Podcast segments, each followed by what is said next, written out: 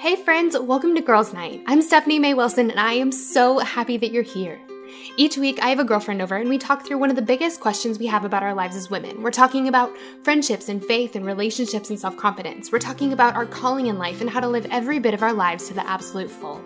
Life is so much better and easier and absolutely more fun when we navigate it together as girlfriends, and I cannot wait to get started. In today's episode, we're going to be talking to my sweet friend Robin, who's a Pilates instructor over at The Balanced Life. You guys, I am such a fan of Robin's, and I asked her to be on the podcast because of a conversation I've had with a lot of my girlfriends and readers and listeners lately. So many of us have come to this place in life where we're just not in the shape we want to be in. We're not as healthy as we want to be. It happens for a lot of reasons. Maybe we just had a baby, or have been going through a major life transition, or we've just been busy and focusing on other things. But regardless of how we got there, it's a really discouraging place to be. We know we want to make some life changes, we want to feel better and healthier and more confident in our skin, but it feels like this giant uphill battle to actually get there. Sometimes it just feels impossible. That's exactly where I found myself a few years back, and Robin was instrumental in the process of me getting healthy again.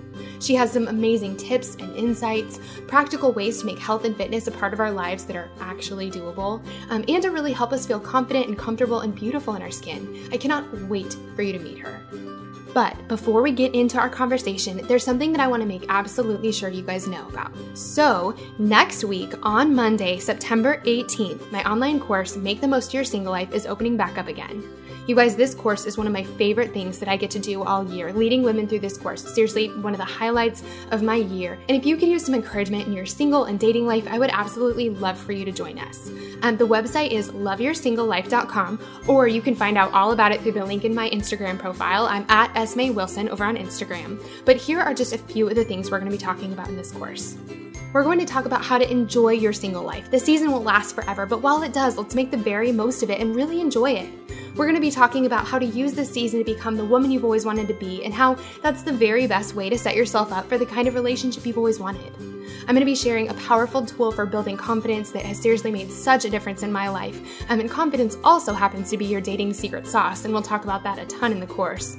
We're going to talk about how to find good, quality men to date, even when it feels like you've run out of options. We're going to talk about how to invest in yourself and your friendships and your relationship with God and in your dreams. We're going to talk about how to be proactive in dating while still being pursued, and we're going to talk about what to do with your sex drive while you're single because unfortunately, it doesn't wait until marriage to show up, right? Don't you wish it would? You guys, that's even just the beginning of what we're going to be talking about in this course. But if any of those things hit home, if you um, could use any encouragement in your single or dating life, I would so love for you to join us. Go to loveyoursinglelife.com or click the link in my Instagram profile to hear all about it. Um, but I wanted to make sure to tell you guys about it because doors are only open for five days. Um, they open on September 18th and they'll close on September 22nd. Um, and if you're listening to this episode like outside of that window, go to the website anyway and you can sign up for the waiting list for the next time we open up the doors.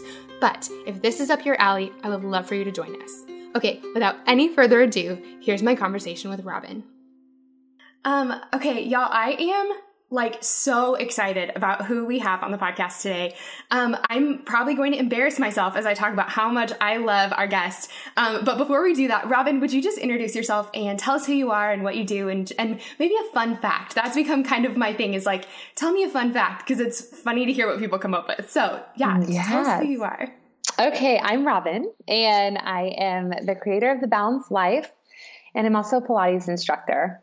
Uh, the Balanced Life is a website dedicated to helping busy women love their bodies. And really, I just provide a lot of online resources, Pilates workouts, barre workouts to help women get fit from home and do so in a really balanced way with a really healthy perspective on diet, exercise, and just living a healthy, balanced life overall. So that is what I do. And a fun fact about me is that I have to have coffee every day and it's decaf. so I don't what? know what it is. It's not a caffeine thing, but I still like have to have my coffee or I feel like I can't get going. That's hilarious. That's like the definition of a placebo effect, I feel like. exactly. 100%. That's so, so funny. I love that. That's a great fun fact. Um, okay, so you guys, seriously, Robin, I am so happy to have you here. Um, you and I have been I don't know what you like what you call people who are like like know each other the way we do. I always call people like blog friends. Like we're blog friends. Like somehow and I honestly don't remember how, but like somehow at some point we got connected and we've gotten to kind of collaborate on a few things and um and but we never have actually gotten to meet in person, which is so sad because you used to live right by where I grew up. And I feel like we kept trying to make it happen and just never like we're never able to connect. I know, I know. Hopefully soon. I still am holding out hope that we'll make it happen somehow. I do. I am too. I am too. Um, well, and you live in Santa Barbara, right? Which I mm-hmm. just love. So uh, maybe we'll just this will this will happen at some point. um, but so so we've never gotten to like actually hang out. But I really um I just am such a fan of yours. Um, I'm such a fan of what you do and what you do online and the way that you encourage women. Um, and you've like really played an important part in my life, which um, I feel like everyone always apologizes when they say that about people they haven't gotten to hang out with in person. Um, but really, like you've played such an important role in my life, um, in my fitness and in my health journey. Um, and so that's why I'm so happy to have you here because I know that I'm not the only one who's been where I've been. Um, and I know that like if you can help me and all of the women that you help so much, I know that you can be a great resource for the women in our community too.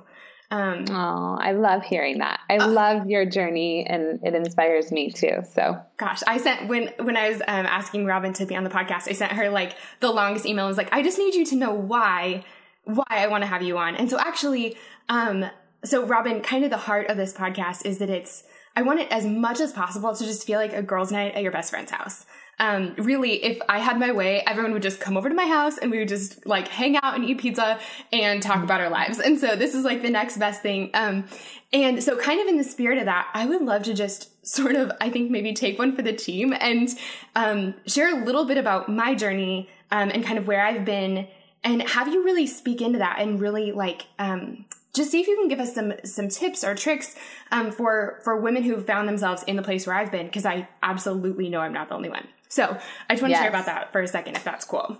Oh, I love it. Yes. Um, okay, so somewhere in the time like before my husband and I got married, it was like kind of when we started dating, um, and then you know into like six or so months after we got married, I gained a lot of weight. And nothing was going on like health wise. It wasn't, you know, I didn't start a different kind of medication or, I mean, there was no like reason. My body was fine. I just honestly stopped paying attention. Um, and one of my girlfriends calls them the fappies, the fat and happies that happen when you get married. because for some reason, I just feel like, you know, your wedding pictures are taken, you're totally like in love and all of a sudden there's like you know a cute boy to hang out with instead of going to the gym first thing in the morning. And i don't know i don't know if that's if that happens to a lot of people. It definitely happened to me and it and it's happened to a lot of women i know um, and so really that that happened. I just kind of stopped paying attention and you know, we were going out to eat a lot and making dinners at our mm-hmm. house and um and really I mean I gained like like lot like lots of weight um all at once. And for a while I kind of didn't notice. But then like I started having to like unbutton my pants at my desk at work, like just kind of slyly because my jeans were just like cutting into me. All my clothes started to get really really uncomfortable getting dressed in the morning was just a nightmare. And I just started to feel, I was like, I felt lethargic and uncomfortable. And the fact that none of my clothes fit made it really hard. Yeah, made getting dressed in the morning a battle. And um, I feel like in some ways, I became a little bit less social because I feel like when you don't feel comfortable in your skin, and especially when you feel like you have nothing to wear, it's hard to hang out with people. Um, and then there's kind of the thing on top of that that I just got married, and when all that you want to wear is sweatpants, like that's not awesome when you're a newlywed, you know, like, um, it just makes, I don't know, I feel like it just like adds some complication to the matter. Um, and so I really just did not feel comfortable in my skin and it all kind of came to a head. Um, I was going to my cousin's wedding and my husband Carl was helping me get like pick out clothes and stuff. He was just hanging out with me while I packed. And I knew that most of my dresses wouldn't fit because I, you know, I, I had like kind of um, I, I was paying enough attention to know probably nothing's gonna fit minus this one dress and it was this really like loose fitting shift dress, and that was like my go to. Well, I put it on, and you guys, I could barely get it over my body. And it used to be so loose fitting, and that was just kind of the straw that broke the camel's back. And I like put on all of my big, huge sweatpants and started crying. And I'm like laying in my bed crying. And Carl's sweet man like took me to the store the next day to get bigger pants and like flowy tops. And just, I mean, I finally kind of owned up to what was happening. But I felt so defeated. And in that moment, laying, laying in my bed with my sweet husband, I just, I, I, really did. I felt so defeated. I felt so owned by this. I felt so, um, I, I had no idea how to move forward because like I'd put on all the weight, but I had, I really didn't know how to take it back off. And I knew like, you know, kind of some common sense things to do, but mostly I was afraid I wouldn't be able to make myself do them. And it, mm-hmm. it, just mm-hmm. felt like this massive road ahead of me to get back into a place where I was healthy and felt good in my skin and um, where I was back, you know, in like good shape and stuff. It just felt like an impossible mountain to climb. Um, and really, right in the middle of that is when I really started working out with you. Um, mm. and it's funny because Carl totally like, he'll be like, what did you do today? And I'm like, well, kind of hung out with Robin. And, and I have to confess, and I'm sure I'm not the only one in your community that does this, that I have said some not very nice words to you without you knowing, particularly during side planks. I'm not a fan at this time. like, oh gosh, Robin, I nope, nope. So, um, but really, like, um, you've been huge in my in my fitness journey and my health, and um, and I just I love your approach, and so um, I, I really wanted to kind of share that because I know I'm totally not the only one who's felt that way. Have you? Like you lead so many women. Is that a common story? Is is the, like am I the only one who's been there? no, it's it's a very common story extremely common and it's very similar to my story as well. And I think it's an interesting story because it's where it's where so many of us find ourselves. It's and it's not that like morbidly obese or, you know, significantly obese medical issues, that kind of thing, which is also very real and also a problem that needs to be solved for people. But there's the you're explaining very much of what I experienced. Um, it was actually for me, it was right before I got married, and um, it's it's very normal. But we get to that place where, like you said, either you're just not paying attention, or maybe you have high stress in your life, or maybe you're just too busy and you don't have time. You're not prioritizing yourself, whatever it is. But it gets you to that point of just really not feeling like your best self. And I love what you said about how it affected your social life. I can relate to that so much. And obviously there's a balance to be found here, right? That we'll talk about in today's podcast of, you know, how much how much the size of our body and the size of clothes we're wearing matters. But there is a reality that when we know we're not at our healthiest place and like it's our actions are not aligning with who we are and the choices we're making aren't serving us, then it does affect the way we feel each day. And it does affect the way we show up in the world, in our confidence. And I know exactly what you're talking about. I can picture myself in my apartment with my husband when we were first married and getting dressed to go meet my girlfriends for happy hour and just like dreading it, not wanting to get dressed. I wanted to come home and put on sweats. I did not want to put on my jeans that were so uncomfortable and you know, like I just didn't want to do it. And so I, I can totally, you kind of nailed it that I think sometimes we don't realize the way how we're feeling in our body can spill over into how we show up in our friendships, our social life, our marriage, our leadership roles. And it, it's an interesting conversation to have. And I love hearing your story. So thank you for sharing that. Oh my gosh. Well, of course. And, and, um, so you kind of touched on it a little bit, but I've I've heard you talk about this, and I've and I've read um, kind of read your words on this. But you mentioned that you've struggled with like food and body image and stuff. Can you kind of tell us like tell us that story in your life? How has that looked in your life? Yeah. Yeah. So for me, my story is not dramatic, but it's sort of like what you're sharing in that it's very common. And that right there is kind of why I'm doing what I'm doing today. So I grew up dance. Well, I was played a lot of sports, eventually fell in love with dance and kind of committed myself to dance during my high school years. And um, that can obviously be a bit of a um, competitive, aesthetically focused um, area of, you know, you look in a mirror all day at yourself in tight clothes next to girls your age, and you sit there and basically compare yourself to the girls next to you. That's or you so get true. fitted for, you know, I got fitted for dance costumes with all these girls. And even if you're not trying to care about your body image, it's just so obvious. It's like, well, she's wearing this size and she's wearing this size. Or, you know, I remember I was actually, I did some professional dancing as well. And I was doing this show where I had to wear these go go boots um, which is hilarious awesome. now. but and I, they, you know, they got the costumes there. We had to just wear them, and it was time to perform. And I have big calves. I've always had big calf muscles, and I could not get the boots zipped. All the girls had their boots up, and I could not get my the boots over my heel uh, calves. And it's not a big deal in the big picture of life, but it's a little microcosm of just that like feeling of comparison and what does my body look like compared to other people.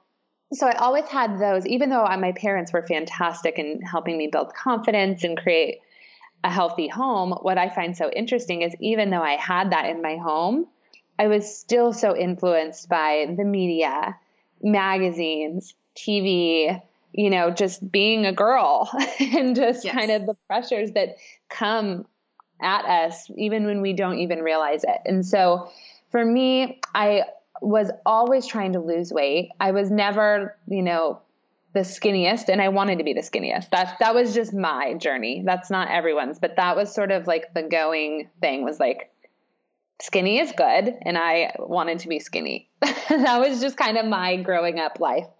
So for that reason I was always feeling really negative about my body because I'm a very average sized girl and and but the goal was always to weigh less. And I feel like for many people, that is still kind of the thought process is just just to weigh less, to be a size smaller. Even if you're a size six, you want to be a size four.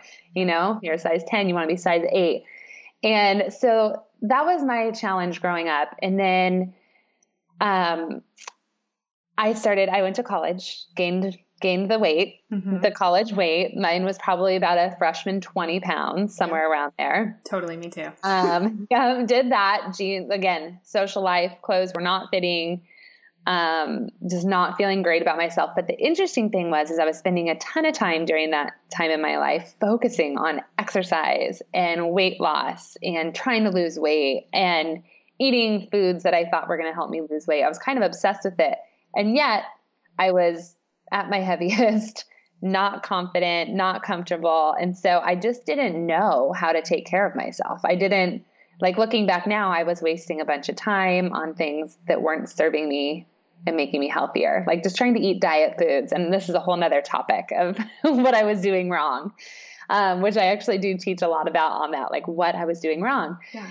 And then just time went on before I got married, I started dealing with a lot of stress and anxiety, gained about 25 pounds. Like, I remember stepping on the scale being like, oh my gosh, what happened? Kind of like you, Stephanie. It was just like this, like, gradual thing that I was just like, yes, I knew my clothes were getting tighter. Yes, I wasn't feeling good. I was just enjoying, I was having a great time in life. I was going out with my girlfriends all the time, you know, having snacks late at night. Like it was just a fun time, but I wasn't taking good care of myself. So, all that to say, um, I've gone up and down with my body image, and the whole time for me, um, it was kind of a bondage. It was a, it was being in a place of not freedom, um, and it, and it wasn't even it's like it wasn't even necessarily related to what my weight was at the time. It was just I was unhappy in my body kind of regardless and always wanting to be different or better or skinnier or whatever it was at the time. So I've had a long journey with body image and that is what has led me to do what I do now. Um, Pilates was very transformative for me. That happened to be one of the things that really came to me in a time of my life when I needed it and helped me make some really big shifts because it changed my relationship with exercise and it changed my relationship with my body. And once those two relationships started to shift in my life, things started to fall into place. And I found a more natural relationship with diet and exercise that led to a place of more freedom. And so that is where I have found, oh my gosh, this is what I want other people to experience. I live in so much freedom now that I never experienced before. And I want everyone to experience that freedom. Okay, so how how did Pilates do that? Like, what was it about? Because I feel like um, I have loved Pilates, um, but I feel like some people see it as like slightly harder yoga or I mean I know it's a it's a it's workout philosophy like totally in itself and a type of workout all in its all on its own. What it what was it about Pilates that helped do that? Yes. So Pilates is mind body exercise, right? And we hear that thrown around kind of like yoga, Pilates. But what that really means is when you're doing Pilates, when you're doing these exercises, and for those who don't know Pilates, Pilates is harder. Well, I shouldn't say that. Pilates is different than yoga in that you're actually doing strengthening exercises. So, repetitions of strengthening exercises that can feel very hard. So, like what you're saying, Stephanie, of like side planks, ah, like it's not necessarily um, like a feel good, easy workout. It does leave you feeling good, um, and it is low impact, but it's quite challenging, right? Totally. When yes. you're when you're doing it. Yes. So, um, sometimes I want to clarify that for people because they're like, I don't know, it looks like stretching, mm-hmm. but it's actually quite, you know, you're challenging your muscles in pretty good ways. So but it's mind body exercise. So rather than just going and mindlessly exercising for an hour, like what I used to do is just go on the elliptical, read a magazine or watch a show and kind of go through the motions for as long as I could and count the calories and hope that was going to be enough to see some results. Totally. And newsflash, it never was. It never brought results for me. Not saying it, the elliptical can't, but there are a lot smarter ways you can exercise. And so for me, Pilates really helped me shift that because I spent an hour or however long my workout was building muscle, but also connecting my mind with my body. And for me, that was transformative. And for many people, they're like, what's the magic in Pilates? When you start to connect your mind to your body again, big shifts can happen. So it can for me, it helped me tremendously with anxiety because you're using your mind and you're focusing on your body and your movement and your breath, which is essentially many of the similar benefits that you get when you meditate or mm-hmm. something like that. Like it really does change the chemistry that's going on in your brain and help you feel more peaceful, more calm, more relaxed, more focused. And then additionally, I used to see exercise, like I said, as kind of that elliptical style, or if I felt like I went out with my girlfriends and had too much pizza, then the next day I had to go run to like punish myself for it. Right. Mm-hmm. And I mm-hmm. would never use those words at the time. I would have never said, Oh, I'm punishing myself today. But I would have said, Oh my gosh, I ate so much pizza. I have to work out today. Mm-hmm. You know, and that would have been my motivation. And I would have just tried to burn ca- as many calories and how many, you know, and just hope that that was again enough to like make up for the damage I had done by eating a very normal food that didn't need to be made up for, but I thought that it did. Mm-hmm. And so that was my mentality. When I started doing Pilates, I started experiencing this way of exercising that was not a form of punishment. Like you don't get that same, you're not focused in the same way on just like sweating it out or burning calories. Instead, you're thinking about how does my body feel today? How's my alignment? You know, okay, am I connecting to this muscle as I do this exercise? Am I breathing deeply? Can I make it through this? Like you have this whole new internal conversation and it it does actually change your brain, how it's wired, how you think, how you connect to your body. And when you feel more connected to your body and you feel more peaceful, you make better choices in the rest of your life. And so that is a big shift that happens on the mat and then carries into your life off of the mat. So it's not always what people think it is like, oh, just do these 10 exercises and you'll get really great legs. That's part of it. But what's really happening is the way you are connecting with your body again, learning how to take care of yourself, building a positive relationship with exercise in your body, and then, probably, Stephanie, I'm guessing you experienced some of this. What that does for you then, kind of the rest of your day, or, you know, when you're making choices in the kitchen, or something similar. Totally. Like, I think that when you when I haven't done anything good for my body in a while, it's really easy for me to just be like, well, not doing good things anyway, so might as well, like, I feel like that phrase, might as well, whatever, you know, and, yeah. and really, I mean, I can do that for years, which is how I got to that place, like, you know, before and after I got married. And, um, but I think, yeah, when you've done something good for your body, you don't want to like mess it up or something. You know, you're, I, think it, you don't have that might as well excuse. Um, and I also think the thing that um, I love that you said, the thing about like um, anxiety, because specifically um, back in June, um, it was like, I mean, this whole summer has been totally crazy for us. Um, Carl and I were traveling like every weekend in June. We were selling our house at the end of June to put all of our stuff in storage because we were going to be gone all of July and also technically homeless for all of July. I mean, it was crazy. And that was, I was um, finishing my devotional and my prayer journal. And so I was in just this absolutely insane season of work.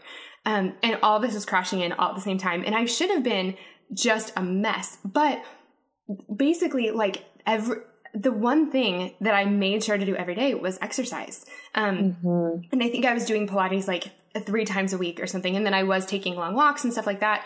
And it seemed like the kind of season where all of that should fall by the wayside. But somehow, and I don't know if I even did this consciously, I just was like, no, I need this. And mm. when I think back to that season, like it was crazy. But also, I didn't feel as crazy in it. And I really think that that exercise just it really lessened my anxiety in so many ways and i just got through it absolutely it's yeah crazy. it is it has been life changing for me in terms of my exercise and the same thing was yeah i get off the mat or come back from a class and be like i feel good like i feel a little stronger feel healthier and now you know i'm much more tempted to go make a healthy smoothie instead of like going to get a burger and fries. And I don't know about you, but one thing for me, and I still, don't get me wrong, everyone who's listening, like I still love to go for runs. I still, you know, do other kinds of workouts from time to time, but like my home and my passion and my number one is Pilates. Um, but for me, I still like if I go for a really hard run or let's say just did a really long session of cardio, I'm I actually have this is me personally. I'm much more tempted to be like, I am wiped and I just want to refuel and I want to eat all the chips or whatever because I'm exhausted and I worked it off and I'm just, I'm hungry. I literally am way hungrier when I do exercise like that. Like that's, that's true because my metabolism is revved. But I really have that connection. And when I do Pilates, I don't feel that way at all. I feel much more like energized and like my, you know, I'm kind of, I, I hesitate to use this word, but like more in control of my choices. That's so funny. Like that it's it's hard it's hard enough and easy enough all kind of at the same time. Like it's hard enough to really challenge you and to make you really focus and and and I think part of the thing that's so meditative about it is that you can't multitask like you right. can't and i feel like i've tried. Um you can't yeah, you can't multitask. Yeah like if you're doing um one i mean there is a lot of, of form that goes into it where you know and like i feel like you always say that. You're like okay don't let your hips drop. And i like look at my hips and they've totally dropped and i'm like ah crap. You know and i have to get them back up. Um but really you're focusing on your form and and so you can't focus on anything else other than your body and and how it's doing and just doing one more or or trying to like you know, connect your core this time, or, you know, just different things. So I feel like it's really meditative for that reason. But I, I completely agree that it's not so hard that you're just, you know, ravenous afterwards. And so it is kind of that happy medium where you don't feel like you need to refuel with all the chips in the cabinet, you know, mm-hmm. but you, you feel like you did something really good. And I think the other thing that's really cool about it is, and I think just about exercise in general, it's sort of the inverse of when we're not exercising and we don't feel good in our skin, like we are really defeated and discouraged. And, you know, it, it kind of keeps us out of other parts of our lives. But I think the opposite is true that when we've done a hard workout, and I know for me, like planks were so hard for me at the beginning and I just couldn't do them. And like, you know, after a while of practicing, I can do them longer. And that confidence totally seeps into the rest of your life where you're like, yes I couldn't do this and now I can. And so maybe that's true in other areas of your life. It's just really empowering.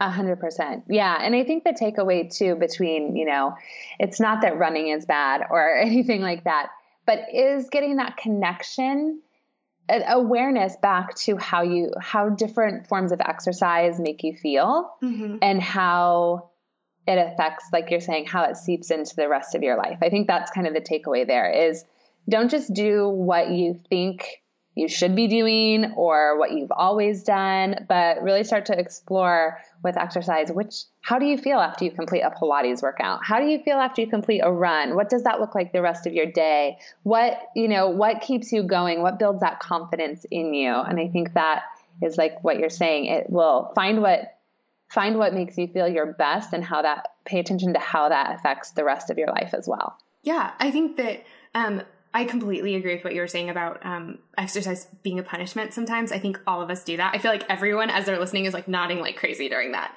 Because um, mm-hmm. we really do punish ourselves with it sometimes. And I think that realizing that exercise can be enjoyable. Like one of the things I love doing more than anything is taking walks.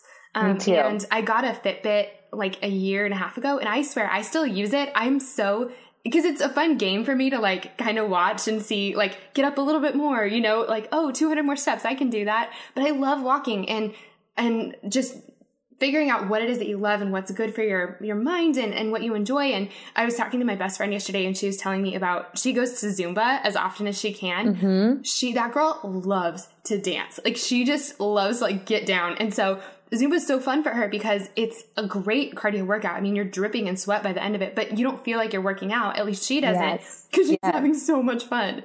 Yes, exactly. Um, That's huge. So I I have a lot of questions about um kind of what we should be doing and and so really I would love to kind of go in that direction. Um so if we've found ourselves in this place where we just haven't been paying attention or you know maybe for a year or a couple months or our whole lives you know we we find ourselves in a place where we're not as healthy as we want to be. And regardless of size regardless of you know pant size or weight or just we just know that we're not at our best and we want to be at our best. Um where do we start? Like wh- how do we get started? Yeah that's a great question. And my advice is always i guess it's kind of twofold First is to come up with one small step, one small change you can make. And this can be really small. Like it can be as small as drinking an extra glass of water per day or an extra water bottle per day, you know, or maybe you even put a number on it, 64 ounces or whatever. It depends, right? If you're drinking zero water, maybe you just start with one glass of water. And the goal is to make one small change first and build on that confidence. So once you feel like you've gotten that one small change in place, then you add another small change in place. And this is proven to be the most effective way through, you know, all kinds of psychological journals and studies to make lasting changes rather than jumping on the latest bandwagon, you know, that's like, oh, I'm going to do an entire cleanse and I'm going to cut out sugar forever and I'm going to, you know, also become a vegan and do all the things because I'm because I'm reading all these things that tell me that's what I need to do.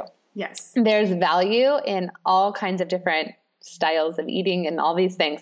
But if you really are just like, I don't know what to do, pick one small change, maybe like master it for like a week you know, maybe longer if that if you need longer, but give it enough time that you're like, I got that, and then you'll feel good. You'll feel proud of yourself. Then add one more thing and just go like that until the changes add up. And I would say too, kind of to add on that, if you're thinking specifically as far as exercise goes, just like we talked about, is find something you enjoy. And so don't get too caught up in oh, I need to be doing strength training. I need to be doing cardio. I need to be doing HIIT workouts. I should probably do yoga. you know, there's mm-hmm. all these things, or your friend's doing CrossFit. You feel like you should do CrossFit. Um, we get caught up in like what I get emails about this every day. Like, what should I be doing exactly? And my first recommendation is first find something you enjoy and just do that consistently and start there. Kind of like Stephanie, I don't know if you had one thing, maybe it was walking for you, or I don't know, maybe it was Pilates, whatever the first thing was for you. And then once you've got that down and you're like, I'm loving it, I'm in my Pilates routine, then you may think, okay, now I'm kind of ready to add in like some walking or some cardio or whatever. And so it's just kind of that baby step approach. I really like that. And I, I really like specifically how you said build on that confidence because I think that that's that's the thing is is uh, laying in my bed crying, feeling like I was so out of control of my body. The biggest thing I, I, just felt so defeated. How in the world was I going to make this massive change? And I think that, like, your point is so perfect. You don't make this massive change. You make a very small change tomorrow. And then the next mm-hmm. day, you try to do it again. And I think walking totally was it for me. Um, at first, it was walking. Um, and then, yeah, adding a little bit of Pilates in and doing that. Like, I mean, it, you're to- I I'm so glad that you said that little baby steps I, that mm-hmm. yes yes that's awesome mm-hmm. well okay so I feel like my second question and I think the second thing that's really hard is how do you keep going like finding time to work out is really hard um I think finding the time and also finding the self discipline or finding the the want to in you you know like that's really hard and and I know that like I can kind of get up the want to for about a week. And then yeah. one, I look in the mirror and I'm like, I look exactly the same. This isn't working at all. right? yes. And then like two, I feel like especially in that moment when you like when you're starting to see changes, like um it was so fun for me. So I you know, I was doing a ton of Pilates. I was working out and eating really, really well kind of before moving this summer, I'm getting back on the wagon. Yeah, um, move, moving throws it all off. Yeah, just throws off everything. Um, but it was so exciting, like seeing muscles in my arms that I hadn't seen before, you know, and seeing muscles in my legs. I'm like, whoa, I didn't know they could do that. And so that I feel like keeps you going as you're seeing your, or wow, I can do this plank. And I'm, you know, I'm not saying mean things to Robin as she's telling me to hold it for 10 more seconds, you know, like that's so encouraging. But before you get to that spot, how do you stay encouraged? How do you find time to keep doing this? Like, how do you keep it going to the point where it yeah. actually makes a difference? Uh, such a good question. And it's everyone's struggle. It's when I ask people what their number one struggle is, it's consistency. Yep. So you're not alone in that. No one is alone in that. We all struggle with that. And I have a lot of different answers. So I got to try to pick the best one. but I would say, first and foremost, one thing you can do like right away is when you're done exercising, every time you finish a workout, take a moment or two or three to really focus on how you feel in that moment.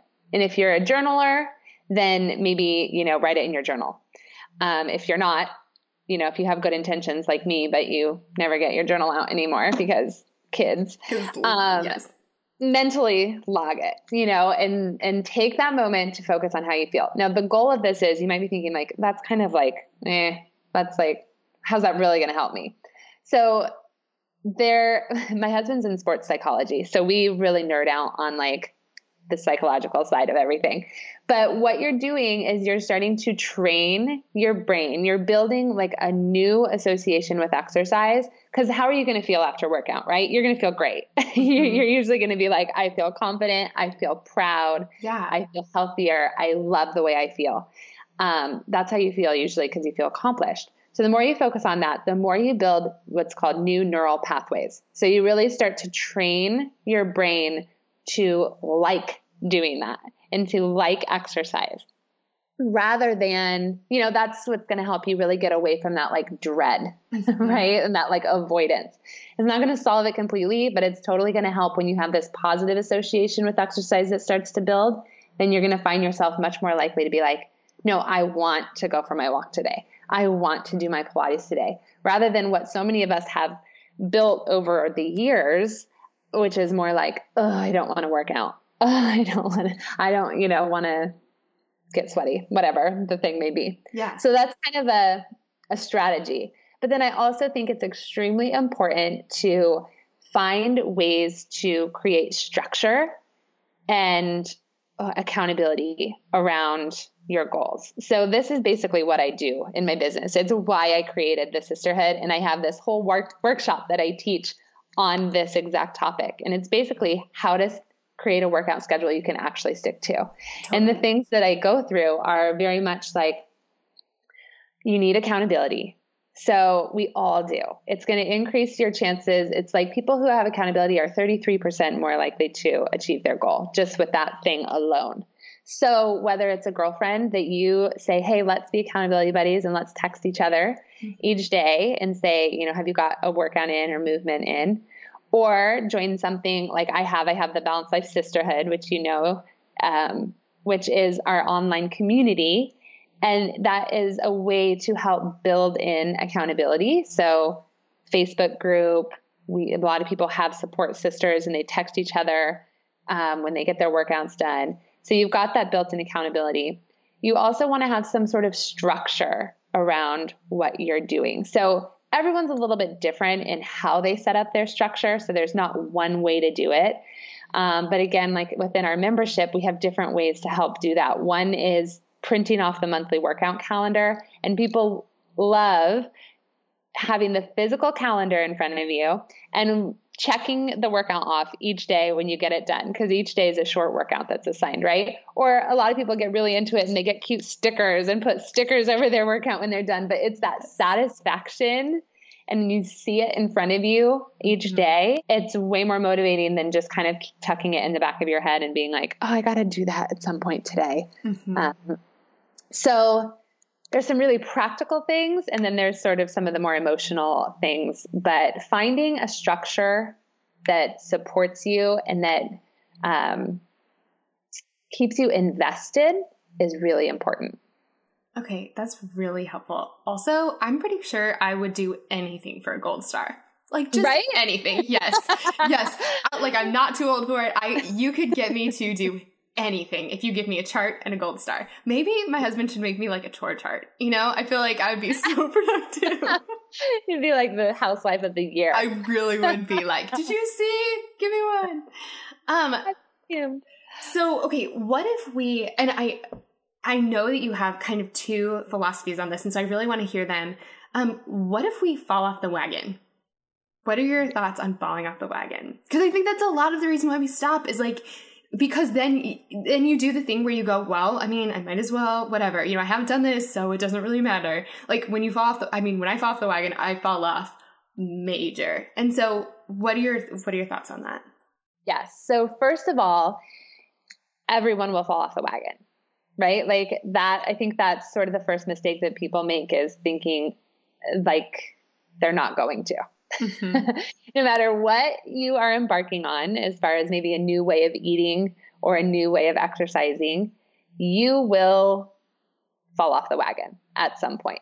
It is a part of it. And so, if you can take the mentality of this being a long term journey that will have ups and downs, so you will have days where you totally do the opposite of what you think you want to do, or maybe a few days of that, or like if you're in a season of transition, like a move, right? I've been eating way more takeout than I normally do.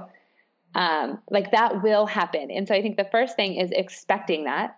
It's a very normal part of it. And that's that's a part of the journey. The that's where you start to learn, okay, so what do you do when that does happen? Rather than being like, oh, I'm a failure. It's done. I messed up, so I can't do this anymore. And then you wait another few months before you start again.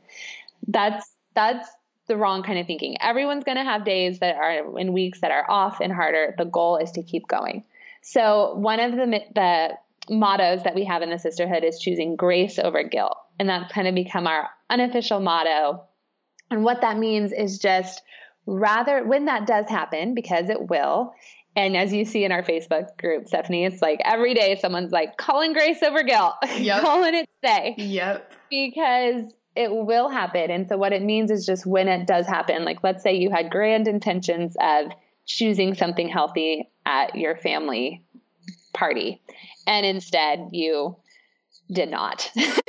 like the finish the cookie and all the cakes. Yeah. Yes. And the idea is that instead of guilt, covering yourself in guilt and shame and beating yourself up for doing something that is very normal and common and a lot of people would do, you just extend grace to yourself.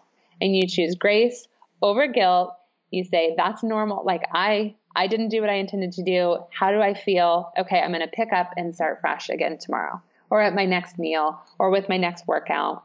The key is to not do the like what you're talking about. Well, I might as well, mm-hmm. you know, don't let it go forever until you hit rock bottom, rock bottom again. Instead, just pick back up the next day, the next meal, whatever. The same kind of thing that I often say is to really avoid the all or nothing mentality. Yes. And so that is a big thing that we fall into when we get into that style of thinking. Either I'm on the diet or I'm off the diet. Mm-hmm. Either I'm on the workout train or I'm off the workout train. And I lived that way for so long. And it was just never productive and never successful. And one big long battle of me feeling kind of good and then bad again, kind of good and then bad again. But when you can get over that all or nothing mentality and just kind of go back to that small steps thing I was talking about, or even just realizing like it's not all or nothing, you will have days where it's not on point, and that's fine. Just pick back up the next day and keep moving forward. I feel like that's really good with food too, because I know for me, if I'm on a diet or whatever, like I, it, it's like if someone tells you like, don't look over there, or like uh, uh, the first thing you're going to do is look over there. If you tell me you can't have cake, well, I wasn't planning on having cake, but now give me cake or get out of my like get out of my way.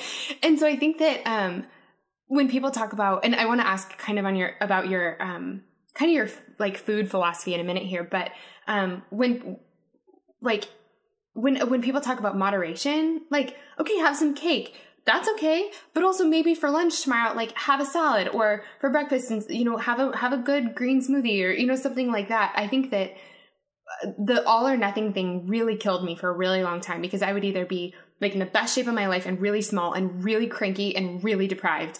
And then I would just kind of break because I'd be like, give me cake. And then all of a sudden I'd swing to the other side and I would gain like all the weight back. And that's such a crappy way to do it because either way you're sort of torturing yourself. Whereas if you can kind of just like ride the middle and have a little cake and then have a smoothie, you know, there's it just yes. seems more sustainable. Yeah. Mm-hmm. Yeah. And that's kind of a balanced shift that I made because I was similar, similar style of habits. And yeah, so now I just, it, it has to do with being a lot more just mindful of choices and I am I even call them one thing we call them I'm opposed opposed to the word cheat meal or cheat day. Mm-hmm. Um, instead, within my programs, we just call them mindful indulgences. And the difference is that you're not sitting there eating cake because you're numbing yourself or not thinking about it or you know just doing it mindlessly. Instead, you know, it might be like, okay, I know that tonight I'm going out to this great restaurant with my husband and I want the pasta and I want a glass of wine and I want that chocolate cake dessert. And I know that because we're having a special night and that sounds great. And so instead, like you're saying, that day I'll just be more mindful and then, you know, maybe I'll have, I'll make sure to have a healthy breakfast. Maybe instead of the, having the chips at lunch, I'll skip the chips, you know, yeah. and drink, make sure to drink plenty of water during the day because I know I'm just going to balance things out. Like it's not, it's not that I you know, need to starve myself all day. Instead, no, I want to nourish my body during the day and I want to mindfully indulge when I choose to rather than just because it's in front of me or just because I'm off the wagon or just because I, whatever the excuse might be. Instead, it's a mindful indulgence. I'm out with my husband. It was a choice. I love it. I enjoy it. There's no guilt. Mm-hmm. And like you said, because of that, the next morning I'll probably wake up and have a nourishing, healthy breakfast rather than, you know, going to get bagels and yeah. donuts and a frappuccino, you totally. know? Yes, totally. Okay, so really practically, um, if we're in a place and, and I know I know that health and weight can be really connected and they also can be really disconnected because I know very small people who eat like Sour Patch Kids for dinner or something. I mean, like I know, you know, it's there are they're sometimes connected and sometimes not. Um, but if we're Absolutely. in a place where we know that we have like indulged too much for too long, and we really do know that we're not at the weight we're supposed to be at, um, how are we? What do we do in a week? Um, kind of throughout our week, if we really, if losing weight is something we actually really need to be doing. Yeah, and I think I love what you said there about, you know, weight and health aren't always tied together in the way that we think they are. Um, but if, if someone is on a journey and they legitimately need to lose that weight, um, I would again start small. so find those small changes that you can consider. I love to encourage people to focus, to make the shift in the same way we make the shift of not using exercise as punishment. We also make the shift of focusing on nourishing your body and filling your body with as much good stuff as possible rather than cutting out stuff, taking stuff away and avoiding stuff. So that doesn't mean that down the road you might, you know, have less processed foods, have less sweet treats, all those things. But to make the shift first of how can I fill my body and my plate with the stuff that's good for me and going to make me feel my best and, you know, help my skin, help my energy. That's a much more exciting and wonderful way to approach food than feeling like I can't have this, I can't have that, and I know I can't have anything, so this sucks. yeah. Yeah. So those those are two shifts I would make. Losing weight is a combination of exercise and diet. Um, most people don't realize that actual like getting the weight off is probably about 80% diet. Isn't that so, such a bummer? I feel like yes, that's the worst. Like right uh, I, when me- I first learned that, I was like, I remember, I remember where I was. I was in my like training and all this stuff, and the woman who told me she'd been working with so many clients, I'm like, oh, really? I'm like, are you sure? Are you sure? I totally. I remember where I was. I saw like a, a like a little poster at my gym um in Colorado, and I remember seeing that going, that can't be true. Like I'm at the gym, like trying to really work, and oh come on, that's just the worst. Yes, and it is true, and I think that's one of the things that I run into with clients a lot is you it's very hard to just purely lose weight or make significant changes in your body without addressing what you're eating. And so, you know, I'll get people who come to Pilates or who would do uh, private sessions with me and not be seeing the results as quickly as they would like. But if you're not eating a good diet, and it doesn't have to be a perfect diet, it's a, a, a well rounded, balanced diet, you're going to have a harder time seeing results from your workouts. So that doesn't mean the workouts aren't important, right? They work together mm-hmm. Um, to bring the results the quickest and the most effective. And you know the the muscle that you're going to build from your workouts is going to help to shape your body and tone your body and help you to burn more calories. So they work together. But I do think people underestimate the food part.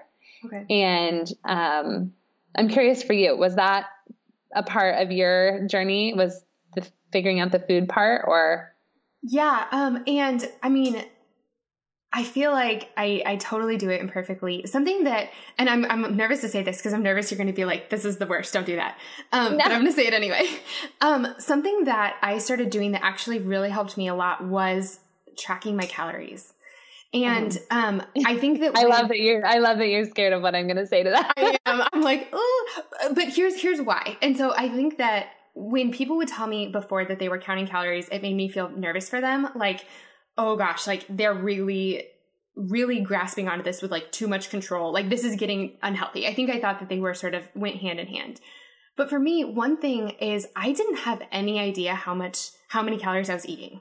And yeah. I remember when I first started, um, when I first started doing it, we went out to dinner. A friend was in town, and so Carl and I took her out to dinner, and we went to our favorite place. And I went back and tracked my calories and like looked up on the re- like on the restaurant's website like how many calories were in the things.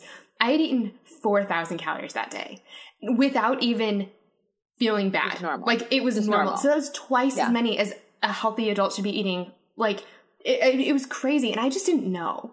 And so I think that that was really, I just needed to know kind of what I was working with here. And I think it became like a budget to me. It mm-hmm. wasn't, mm-hmm. it wasn't like, I'm going to restrict myself here. It was, it was what you talked about with like, um, going to dinner with your husband where it's like, okay, I know that I'm going to want ice cream tonight and I'm getting ice cream tonight. You better yeah. believe I'm getting ice cream. You're going to budget for it. totally. I'm going to budget for it. So I'm, I'm going to maybe not put a whole bunch of, I don't know, I'm totally making this up, like croutons on my salad for lunch, or maybe I'll do a salad instead of a big sandwich. And actually, it turns out my sandwich that I normally get is like my whole calories for the day, which I didn't know. And so it was just, it was really just more budgeting and just being more mindful.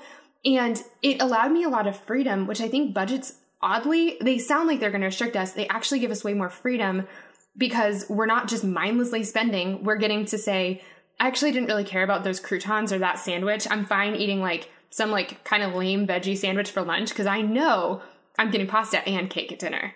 And yeah. I think that it was sort of that like that kind of back and forth thing that really it really I mean it made a really big difference for me.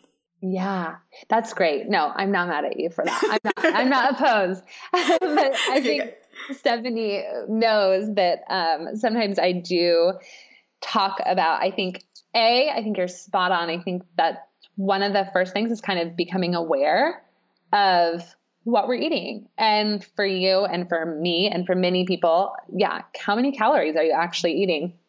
Um, you know, I used to go, for example, I used to go to Chipotle, and I remember I still go to Chipotle all the time. Oh, me too. so I, that came out wrong. I still go all the time, but I remember thinking at a time like, oh, I would. Let's say I didn't want to have a lot of calories or something. I'd be like, oh, I'm just going to get chips and guac or chips and salsa.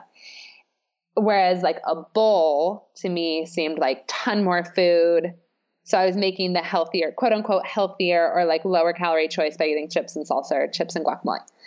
And that's not true, like at all. The chips, you know, that actually can end up being like way more calories than having like a salad or a bowl from Chipotle. So the point being, um, and that's not like a direct example, but the point being having an understanding of, yeah, what choices you're making.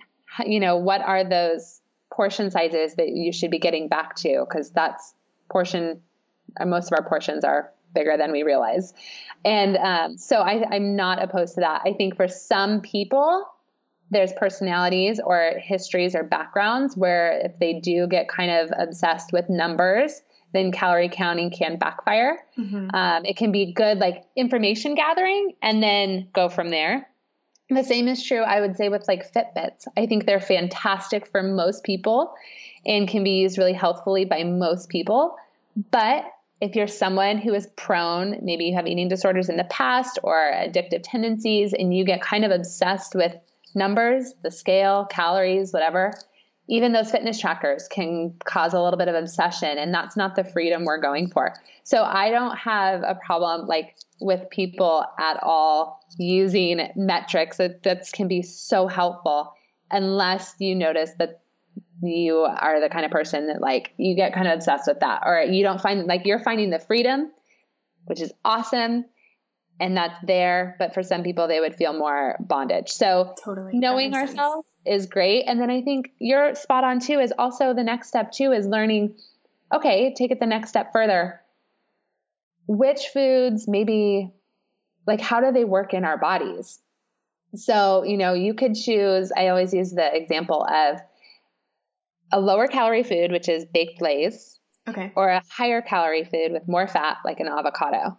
And if you were looking at them on paper, just calories and fat, you would choose the baked lays, right? Yep. But if you're thinking of it from a more nourishing perspective of what is best for your body and more, you know, natural, how your body's going to use it, how it's going to be digested, the avocado is the better choice. Because when so, it's like healthier stuff, your body actually processes it. It doesn't like. I took a nutrition class and I feel like I didn't pay enough attention in college. um, but like, if it's a better thing for you, it's like your body, it's like actual fuel and it's not just like sitting on your body as like, I don't know, this isn't how it works, but like just sitting on your body is fat, it like has been used. Whereas baked lays maybe less, but like how is your body going to actually really use that? So it yeah, it's not like nutrient dense, right? So it's not packed with nutrients. It's going to be treated in your body as extra carbohydrates, which turns into extra sugar, which turns into extra stored fat, right? Okay, yes. Whereas like an avocado, your body is going to use that as fuel and it's it's it's so usually the things that are not calorie dense or I'm sorry, nutrient dense. This is a whole we could have a whole other podcast, but totally. The whole concept is usually the things that are not nutrient dense are usually processed foods. Okay. Right? So yeah. things that are nutrient dense are plants, you know, produce, fruits, veggies, nuts, seeds, legumes, all the good natural earthy stuff. Mm-hmm. And then the stuff that's not nutrient dense is tends to be more things like baked goods, crackers, chips, candy. So we know inherent inherently that like one's more good for you than the other. And so there's kind of a couple different ways you can look at it. But yeah, the, eating the things that are nutrient dense, your body is going to use more efficiently and is going to fuel your body better. And it won't end up as like extra stored fat as much. Yeah, because you don't need it, right? Yeah. Like it doesn't do anything for you, really. Yeah, yeah it's just for cravings, yeah. for because it tastes good. Totally. okay, so I feel like oh my gosh, we could talk forever. Um, but I want to ask you. I know that your um your heart for the balance life is so much bigger than just like weight loss or you know having arm muscles that you haven't seen before, which I totally have now that I didn't before. Um, mm-hmm. but I know that I know that a lot of us have um, just body insecurity, kind of regardless of how we look. Um, and so, can you like speak to that? Like, what what are some? Do you have any tips or tricks for us to feel more comfortable in our skin and just like love ourselves better, kind of regardless of where we are on our fitness journeys? Yes. Yeah, and that's the fine line, right? We want to love our bodies as they are. We want to love the bodies we've been given. And some of us may also be working towards health and weight loss and fitness journeys, right? So, how do you find that balance? And I think that's a great question to be asking. Um, interestingly, my first piece of advice is to go exercise and not to lose weight, right? Because purely because you're going to feel so much better when you do something to move your body. And so it doesn't matter if that workout, how many calories it burns, doesn't matter if it helps you lose weight. That's not even the point. The point is that actually exercise does help you love your body more. It does help you appreciate when you finish haven't you ever had that feeling, Stephanie, where you finish a workout and you automatically are, like feel either a thinner or stronger? And like it was just one workout. Like it's you probably don't look any different, but you feel like you can feel like your legs feel stronger after doing a leg workout. Yes. Right? Yes. You like you feel, feel more, more beautiful. Yeah, I absolutely. Absolutely. So that's kind of the feeling like you will just feel like one workout can make me feel like I can feel like if I have a few days of like not eating very good and not exercising, I can feel, oh my gosh, blah. Like, mm-hmm. oh, I feel like I've gained weight, la la la la. And then I can do one workout and be have a good sweat and feel like after I get out of my shower, like I'm back. Yes. like, and it's like nothing changed really. But so kind of a like roundabout way to say it, but so do exercise. That will help you feel absolutely better. Second, I think we kind of talked about this a while ago, actually, when you did a guest blog for me. But find clothes that you feel good in. And so, if you are still trying to fit into clothes from your college days or your high school days or your pre baby days, depending on whatever stage of life you're in, you don't have to use that. We all, I feel like we all get stuck in a metric of some body that we think we're always going to get back to, whether that's your 15 year old body shape and size, whether that's your 18 year old body shape and size, your 22 year old, it's different for everyone. But like at some point, you have to acknowledge the fact that you are different now. You are at a different age. Your body shape is different and your body size is different, and that's okay. So to get rid of that, whatever that weight, maybe it's a number, you know, like everyone seems to have like this magic number. Magic number that has been, I don't know what it comes from, whether it was high school, like when you felt your best, but usually, like I find that with clients, they have a number they've been holding onto since they're, you know, I have 55 year old women who have this number in their mind from when they were 25.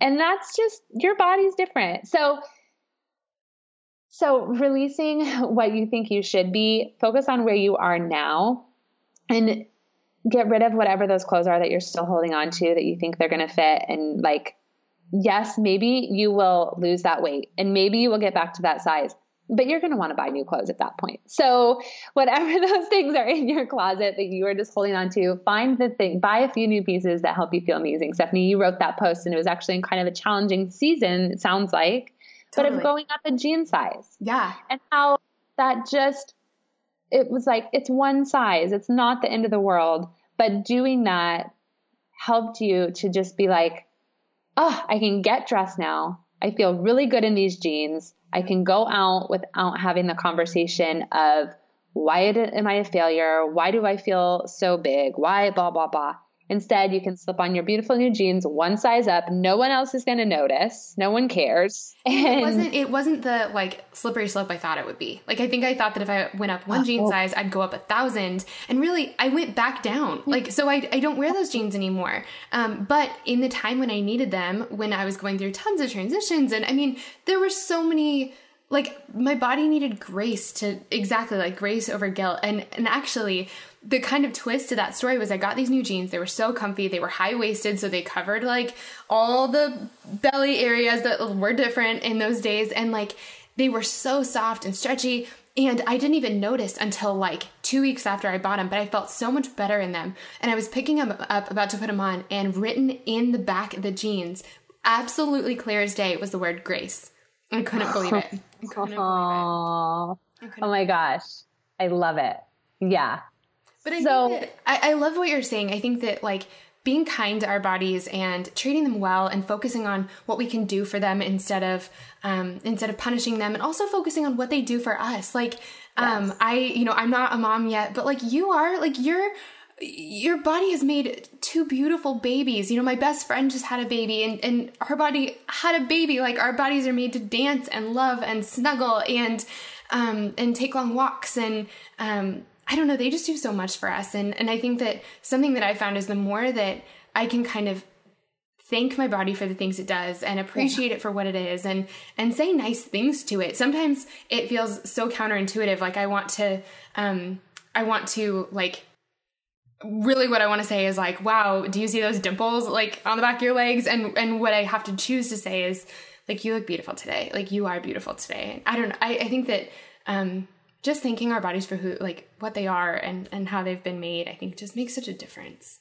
Agreed. Yep, I 100% agree. I think that's a huge part of it is starting to pay attention to the way we talk to ourselves and like you said, be kind, be gentle with ourselves and remember that just because we accept ourselves and love ourselves doesn't mean we can't still make positive changes, right? So the two can coexist together. Yeah. I think what you were saying is feeling like, oh, it would be a slippery slope if you went up a jean size. Mm-hmm. I think sometimes we can do the same thing with, but if I accept myself as I am right now, then it's a slippery slope as well, right? Because then I'm okay with it and then I'll gain more weight and then da da da. And that's not true it, it's actually most likely you're going to see the opposite effect. When you start to love your body and appreciate your body, you'll take care of it better, see better results, and the the slippery slope will go the other way yes. into more positive changes. I love that. Oh, I'm so glad you said that. Okay, um, I feel like I could ask you a thousand more questions, but I want to end with just a few fun ones. Um, I would love to know what God's teaching you right now. Oh, that is a good question. So many things. I'm in a, I'm in a bit of a challenging season. Um, but you know what I think he was teaching me the most, which to some people it might like roll your eyes, but is accepting blessings. And he's teaching me like that it's okay to just be fully grateful and appreciate goodness just because he wants to bless us with goodness.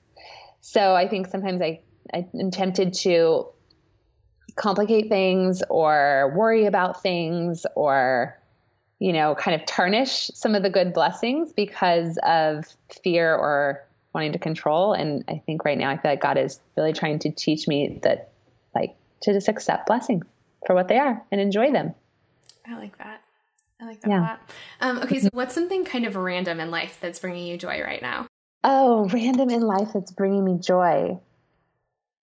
Um, oh my goodness. I'm literally in such a whirlwind.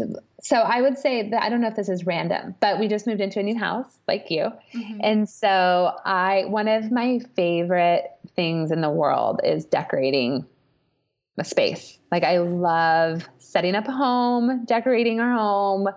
And so it's not necessarily random, but it is such a joy bringer to me. And I've been tempted, like, I love it so much. I've been tempted to be like, oh, I want to start a blog on this, or I want to, but I won't let myself do it because it is just such a joy and an outlet for me that I don't want to turn it into work or anything like that or expectations. So I'm just having It's actually quite stressful in the moment, but as soon as we get some house projects done, it's going to be that the fun part will begin. Yes. I love that you said that. It that same thing, decorating my house and setting up my house brings me so much joy.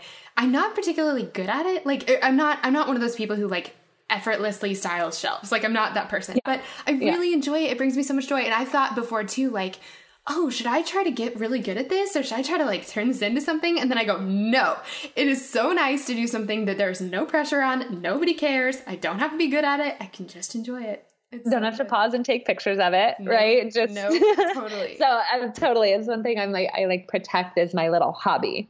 Yes, yes. um, okay, so then the last question is just who's a woman that's inspiring you right now? So many. Um, I would. There's a handful in my personal life, but I can't really share those with others. So I would say there's two people that come to mind right off the top of my head. One is um, Erin Loechner. Mm-hmm.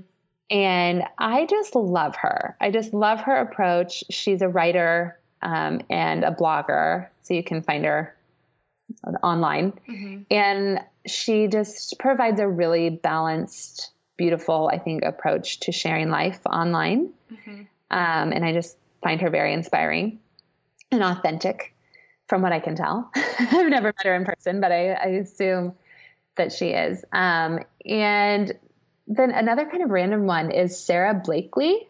Yes. She, you know her? I, well, I, I don't know her, but I totally yeah, know who she is. Yes. know her like I know her through yeah. like online. Totally. Yes. I am obsessed with her. She is the founder of Spanx mm-hmm. and has just, she has a fantastic story um, of how she started it and just has grown one of the most successful businesses ever and just lives this wild life of a mom, a working mom with, I think she has like four, four or five kids. I don't know, lots of little kids. And I just, I follow her on Instagram and kind of listen to any interviews I can find with her. And I just find her to be, her approach to life to be so wonderful and so refreshing. Have so. you listened to the interview on How I Built This, where she talks about how she built Spanx?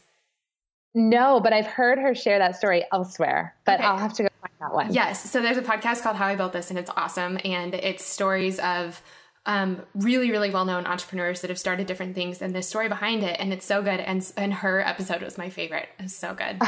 okay. I am going to go find it. But that's kind of how I got hooked on her was hearing how she started Spanx and like what she did. And she got all her friends to like go buy it and yes. just amazing example of someone who is just like, you don't have to have the credentials. You don't have to have, you know, the fancy Harvard business degree, you can just follow your dreams and make things happen if you're dedicated and and driven and stay the course. I love that.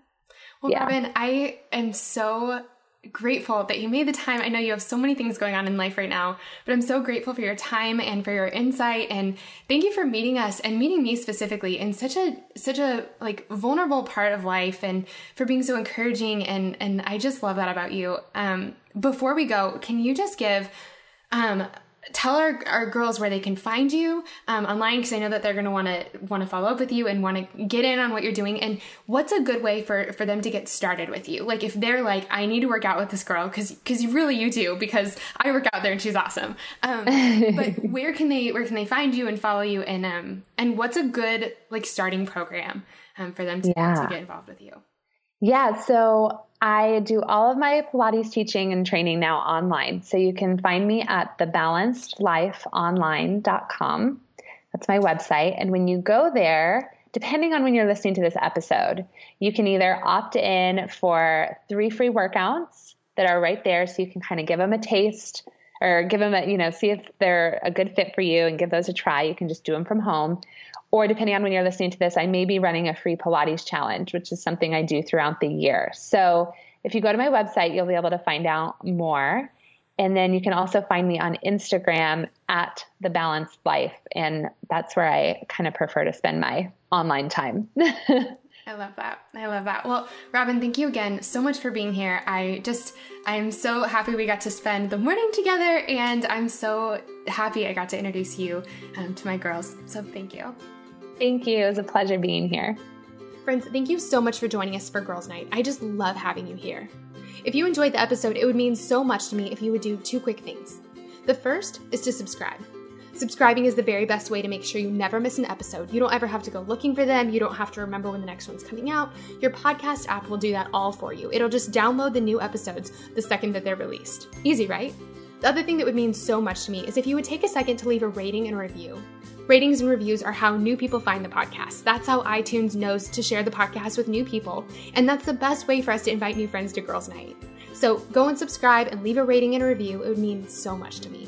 Also, make sure to keep an eye out for our episode next week. We're going to be talking to my sweet friend Carly, and Carly is just hilarious. You are going to love her. Um, and she and I are going to be talking about the six things we are so happy we did before we got married. You're going to love it. So, thank you so much for listening, friends, for joining us for Girls Night, and I cannot wait to see you back here next week.